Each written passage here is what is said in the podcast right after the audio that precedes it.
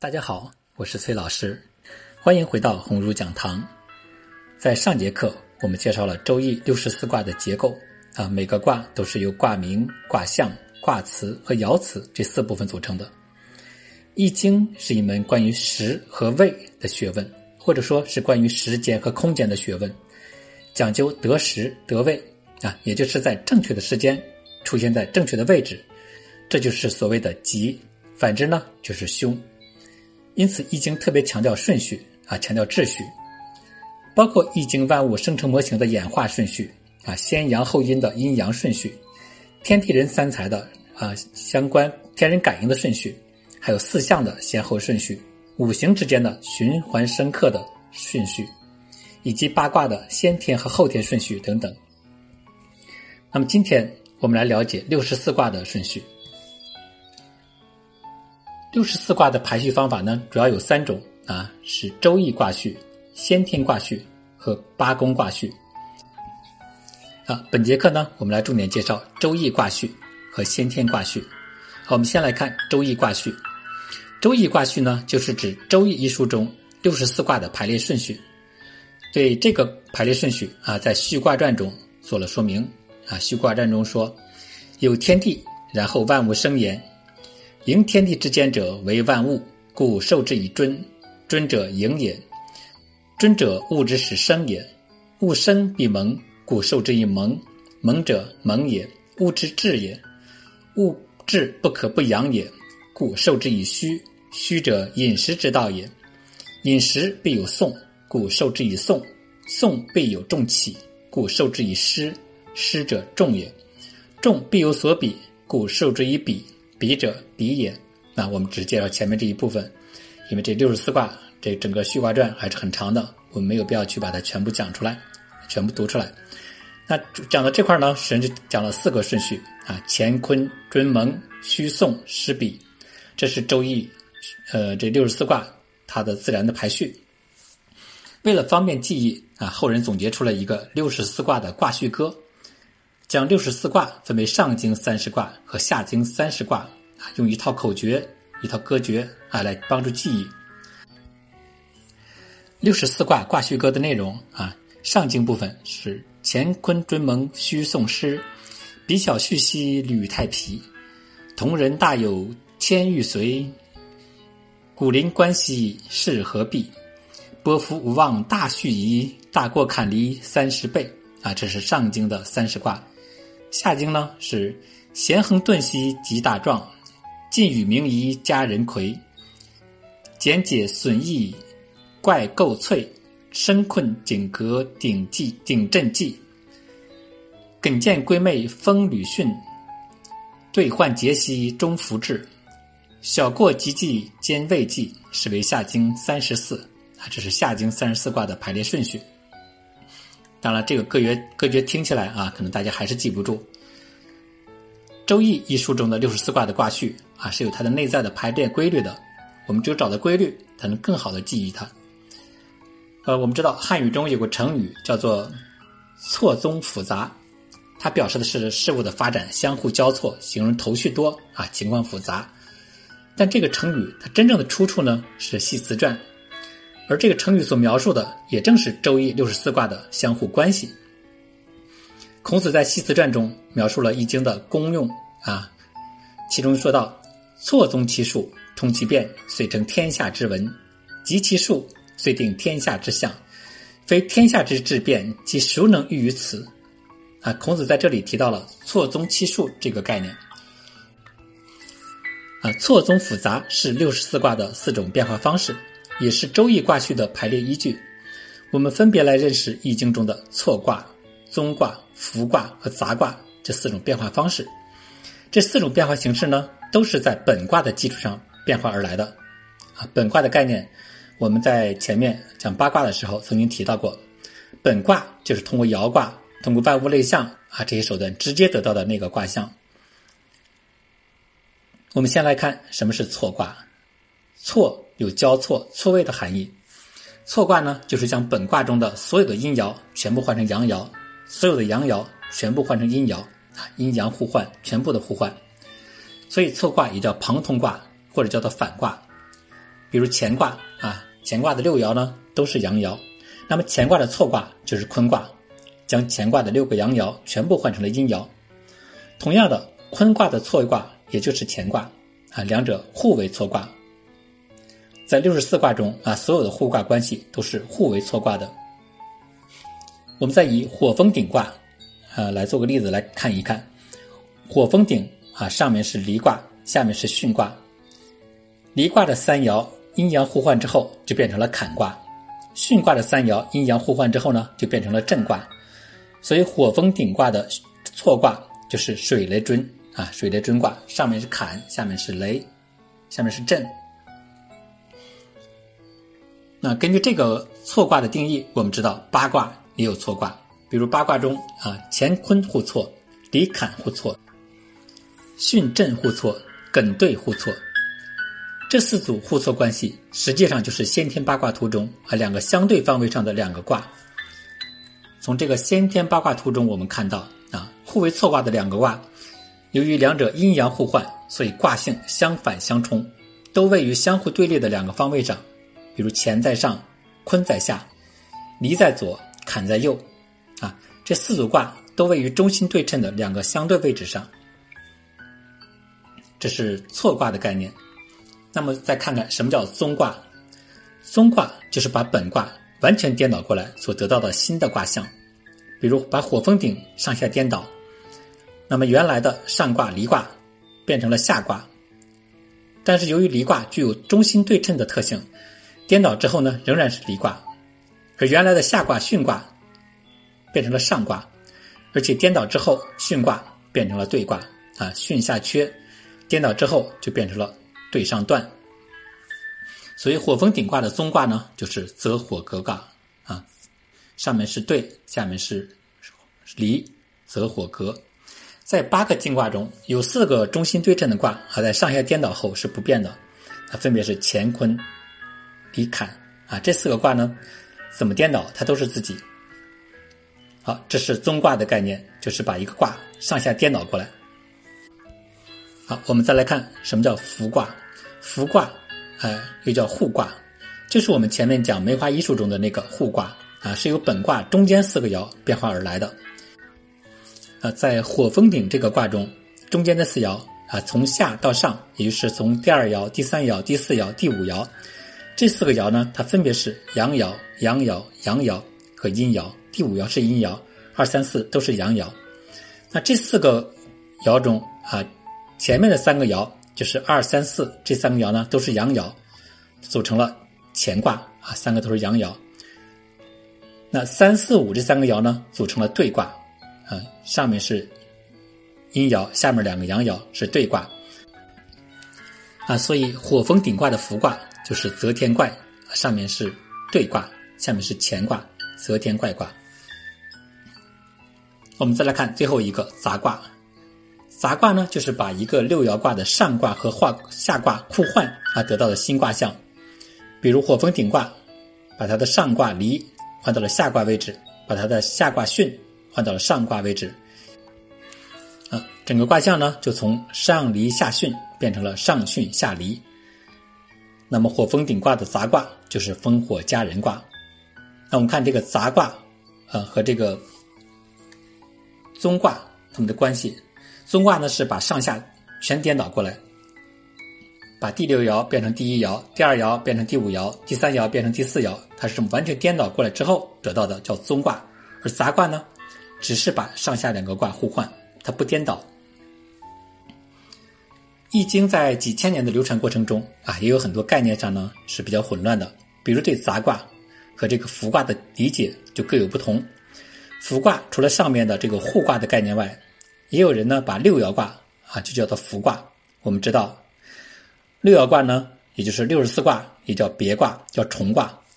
那这里就有人把它叫做了伏卦。伏卦和重卦的含义是一样的，都是重复啊，重和伏都是重复的意思。都是指由两个三爻的金卦重复组成的，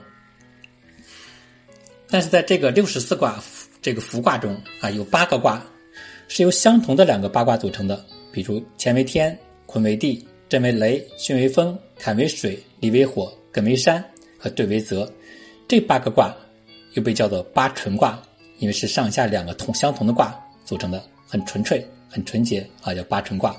那相对于这八个纯卦，其余的五十六个伏卦呢就不纯了，因此叫做杂卦。所以你看这里这个杂卦跟我们刚刚才所讲的这个杂卦啊又不一样了。所以我们在使用这些名词的时候，要特别注意背景和场合，避免造成混乱。那我们也希望在易经的发展过程中啊，将各种有冲突的、矛盾的这些概念和理论尽量理清楚啊，让易经的条理更加清晰，理论呢也更加明确，让它的各种概念和术语不要带有歧义。除了上面介绍的本卦啊、错卦、综卦、复卦和杂卦外，易经中还有另外一个更加重要的名词，或者一个卦的形式，叫做变卦。变卦。是本卦中的某一个或某几个爻发生阴阳互变之后所得到的新的卦象。变卦在周易预测中的使用频率非常高啊，可以说是比这个错综复杂这四个卦还要呃应用的更加频繁，而且也具有更加重要的应用价值。啊，在易经中啊有一句话叫做“天机泄于病处”，就是我们在预测啊在占卜的时候。我们怎么能看到这个天机显现呢？就在于有病的地方。这个病的地方在哪里呢？多数的时间啊是在这个变爻，在这个卦中本卦中的某个爻发生变化了，这是最大的病处啊。当然，除了变爻以外，还有其他的，包括这个卦与卦之间的深刻比合啊，时间对卦爻的深刻比合，这都是病处。但最大的病处就是一个卦中的动摇，或者说这个变爻。所以变爻。在这个六爻体系里面啊是非常重要的。好，我们明白了错综复杂的真实含义，我们再来看周易的卦序啊，就很容易理解了。第一卦是乾卦，然后呢变为了错卦坤卦，所以我们看前两个卦就是个互为错卦的关系。乾坤是易经的门户，所以放在最前面。随后的尊卦啊是万物刚刚生长出来的状态。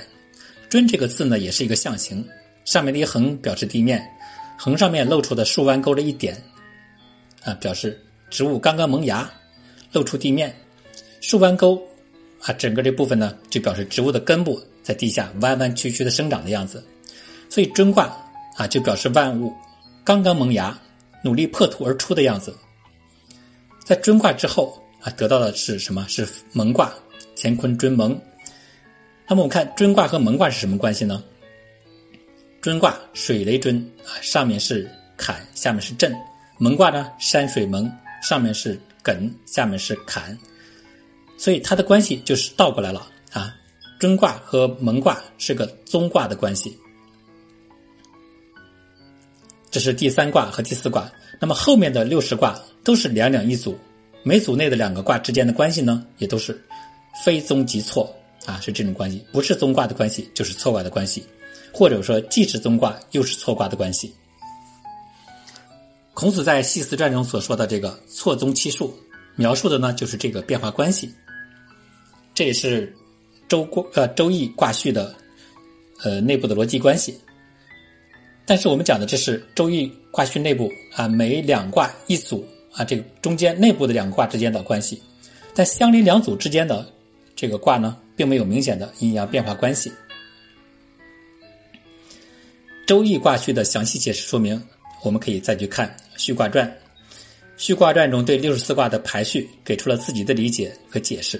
当然了，其中的一些逻辑关系呢，现在看起来有点牵强，我们并不是很清楚古人为何这样解释，为何这样排序。但《序卦传》至少给出了一个基本上是能够自圆其说啊，看上去还说得过去的一个排序依据。不过，周易卦序在实际中啊，应用的并不是特别多，所以我们也不去做过多分析，也不去深究序卦传中的这种说法和这种逻辑。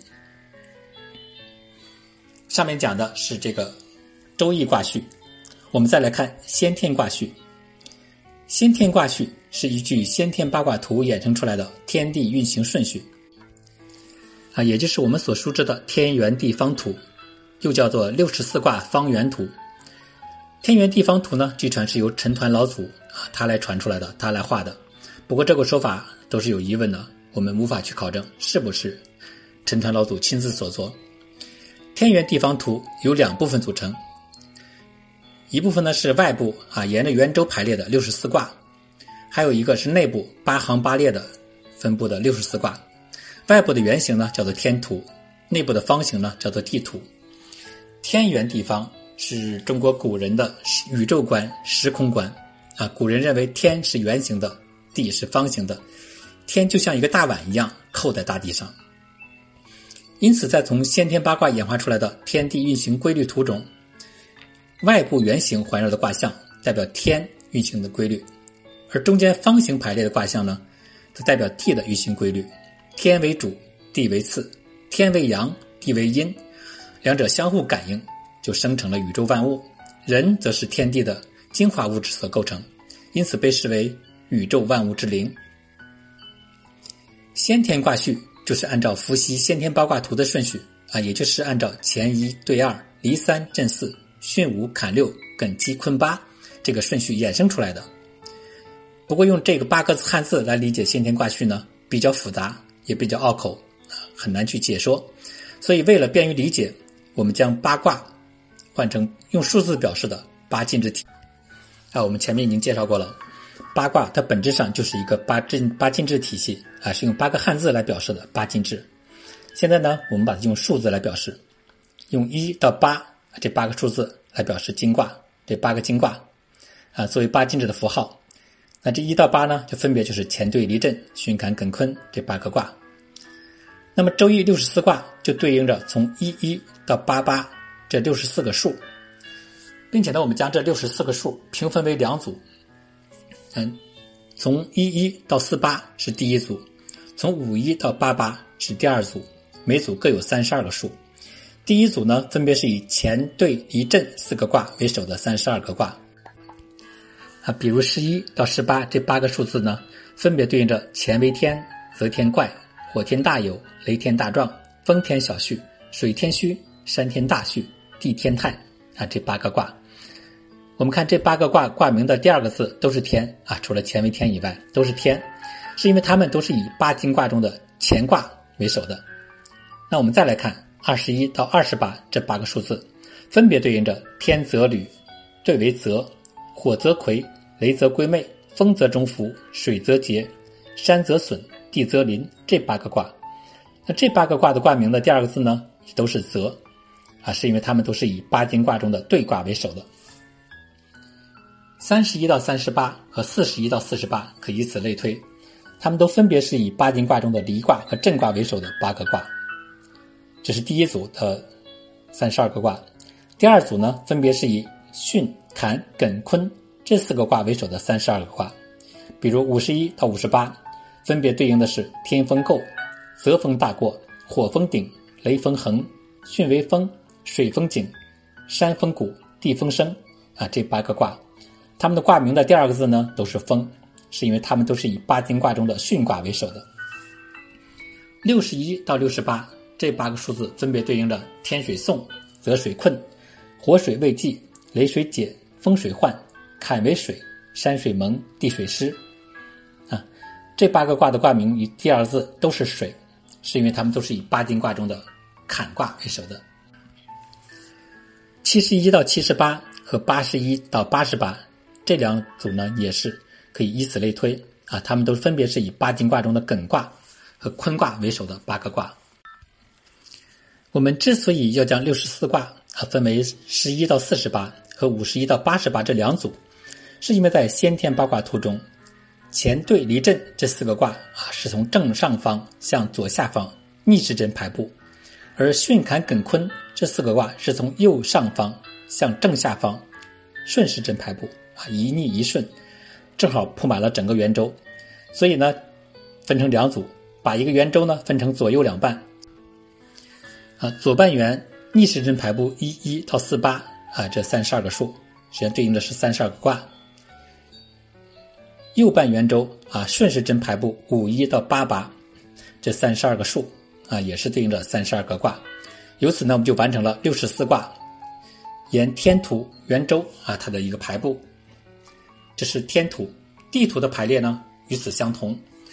六十四卦在地图上分为八行八列，从下向上开始，第一行按从右到左的顺序排布十呃一一到一八，第二行从右到左排布二一到二八，第三行是三一到三八，一直到第八行，也就是最上面一行，从右到左啊排布八一到八八。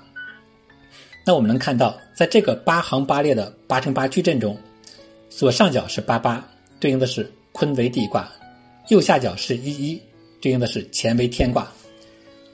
从右下角到左上角啊，这个对角线上分别排列着一一、二二、三三、四四、五五、六六、七七、八八这八个数。这八个数呢，就分别对应着乾为天、兑为泽、离为火、震为雷、巽为风。坎为水，艮为山，和坤为地这八个纯卦，这样我们就得到了一个八行八列的六十四卦排列图啊，也就是地图。那我们将天图和地图两者合二为一，就得到了天圆地方图。其中外面是圆形的天图，中间是方形的地图。不过在这个天圆地方图中，我们排列的不是卦象，而是一一到八八这六十四个数字。得到这个数字版的天圆地方图之后呢？我们再按照乾一对二，一三震四，巽五坎六，艮七坤八，按照这个对应关系，将图中一一到八八这六十四个数换成六十四个卦，啊，至此呢，我们就得到了六十四卦方圆图。这样呢，我们就把周易卦序和先天卦序就讲完了。这个排列图还是比较复杂的，不是很容易记忆啊，尤其是在像这种音频课中更是如此。啊，若是在视频课上呢，我们还可以看看啊，我把图可以列出来，大家看到这个图就会更加直观一些，也就更加有助于理解和记忆。所以呢，最好的办法就像我刚才这样，把六十四卦转化为八进制中从一一到八八的六十四个数，然后对这六十四个数进行排列，就很容易理解和记忆了。这也是我们多年来总结的一些技巧啊，分享给大家。好，今天呢我们就到这里，感谢大家的收听。我们明天再见。